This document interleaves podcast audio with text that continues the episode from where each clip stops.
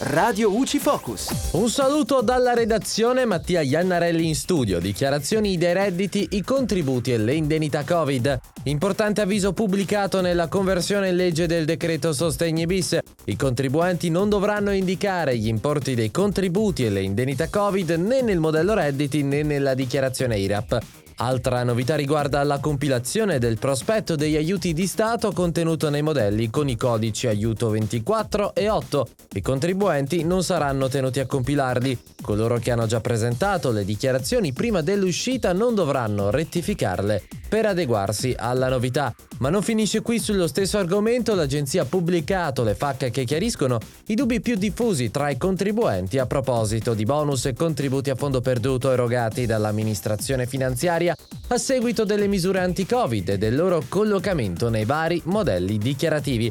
Per consultarle sarà sufficiente recarsi sul portale agenziaentrate.gov nella sezione FAC Aiuti di Stato e dalla redazione tutto al prossimo aggiornamento. Radio UCI